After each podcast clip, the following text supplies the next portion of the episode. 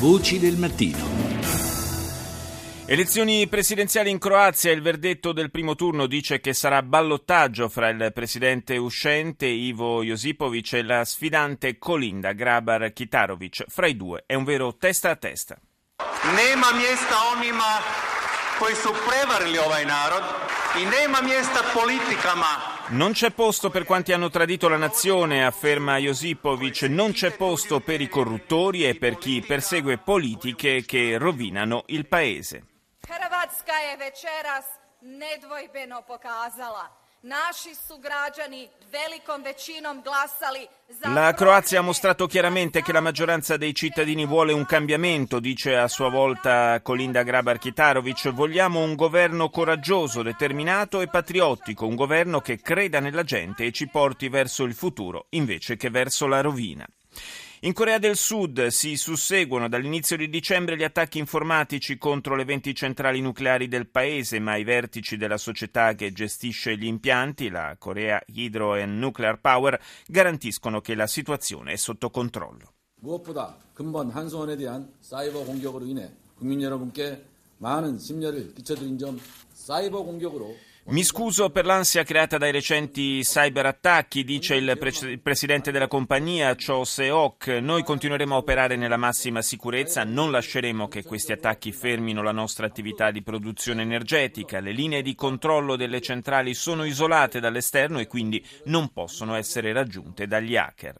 Sul britannico The Guardian troviamo due notizie interessanti. La prima riguarda l'allarme per l'erosione marina, uno degli effetti del cambiamento climatico che nel corso di questo secolo si stima sia destinata a spazzare via migliaia di case e proprietà commerciali in Gran Bretagna per un valore superiore al miliardo di sterline. L'altra notizia è una mm, notizia buona, discreta, quantomeno a proposito di Michael Schumacher, il sette volte campione del mondo di Formula 1, a lungo in coma per le conseguenze di una caduta sugli sci. Secondo quanto affermano persone a lui vicine, avrebbe riconosciuto la propria famiglia. Andiamo a Madrid dove il quotidiano Il País rilancia una notizia che sembra confermare l'avvio della ripresa economica in Spagna. Nel 2015 infatti i salari aumenteranno per la prima volta da tre anni a questa parte. E parliamo adesso di quella che potremmo definire la storia infinita dei nostri Marò. Buongiorno a Gianandrea Gaiani, direttore di Analisi Difesa. Buongiorno, buongiorno a voi ascoltatori. Il 13 gennaio Gaiani scade il termine fissato dalle autorità indiane per il rientro di Massimiliano Latorre. In Italia lo sappiamo per motivi di salute, sembra però direi ormai certo insomma, che il fuciliere di Marina non tornerà in India visto che deve sottoporsi a un intervento chirurgico al cuore. Che cosa accadrà dopo il 13 gennaio?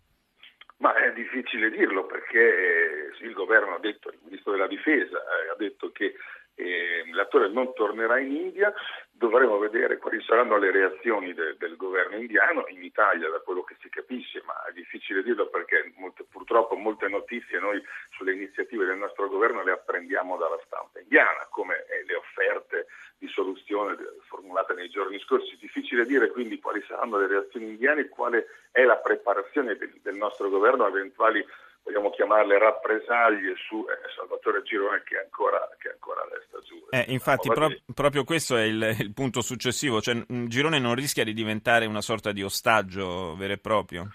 Ma guarda, di fatto è già un ostaggio, come lo era Attore quando era giù, perché quando eh, due militari vengono tenuti in un paese straniero, ovviamente loro vivono nell'ambasciata e questo nel caso di Girone dovrebbe essere una tutela, nessuno si aspetta che gli indiani possano andare a forzare, violare la nostra ambasciata, ma quando un paese straniero detiene due militari da tre anni senza essere riuscito neppure a imbastire un processo e un capo d'accusa, beh, insomma, più che di ostaggi io parlerei già di prigionieri, no? visto che sono militari.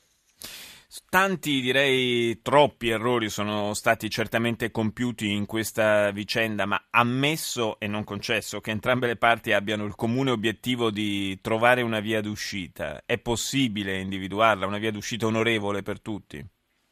Ma io credo che se l'India avrà interesse a trovare una via d'uscita, lo avrà soltanto sotto l'onda delle pressioni che l'Italia può esercitare contro l'India, può esercitarle sia a livello nazionale, le può esercitare mobilitando l'Unione Europea, le può, le può attuare e soprattutto attuando, mettendo in atto quella, quell'arbitrato internazionale che tutti i massimi giuristi italiani raccomandano ormai da, da due anni e che anche l'attuale governo ha per mesi annunciato di aver avviato e poi per poi ammettere che invece erano solo chiacchiere e continua a preferire un negoziato diretto con un governo indiano che l'impressione generale, la mia in particolare, è che ci stia prendendo in giro consapevole della debolezza di fondo dell'iniziativa politica italiana, sia nazionale sia su una, su una, una scala più ampia, quindi quella internazionale. Grazie a Gian Andrea Gaiani, direttore di analisi difesa, per essere stato con noi stamane. Voci del mattino. In Italia siamo abituati a pubblicizzare come un grande evento l'apertura di una nuova linea di metropolitana, un evento che in effetti non accade certo tutti i giorni, ma che cosa ne direste se invece di una linea ne venissero inaugurate ben quattro per di più lo stesso giorno? È proprio quello che è accaduto nella capitale cinese. 为了确保十二月二十八号继承限时票制票价的顺利实施，二十七号晚上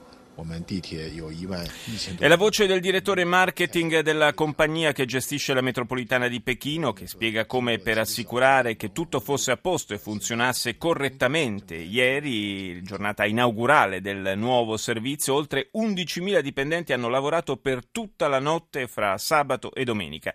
E possiamo dire che l'intero sistema abbia risposto nel migliore dei modi, osserva con orgoglio il dirigente di Pechino.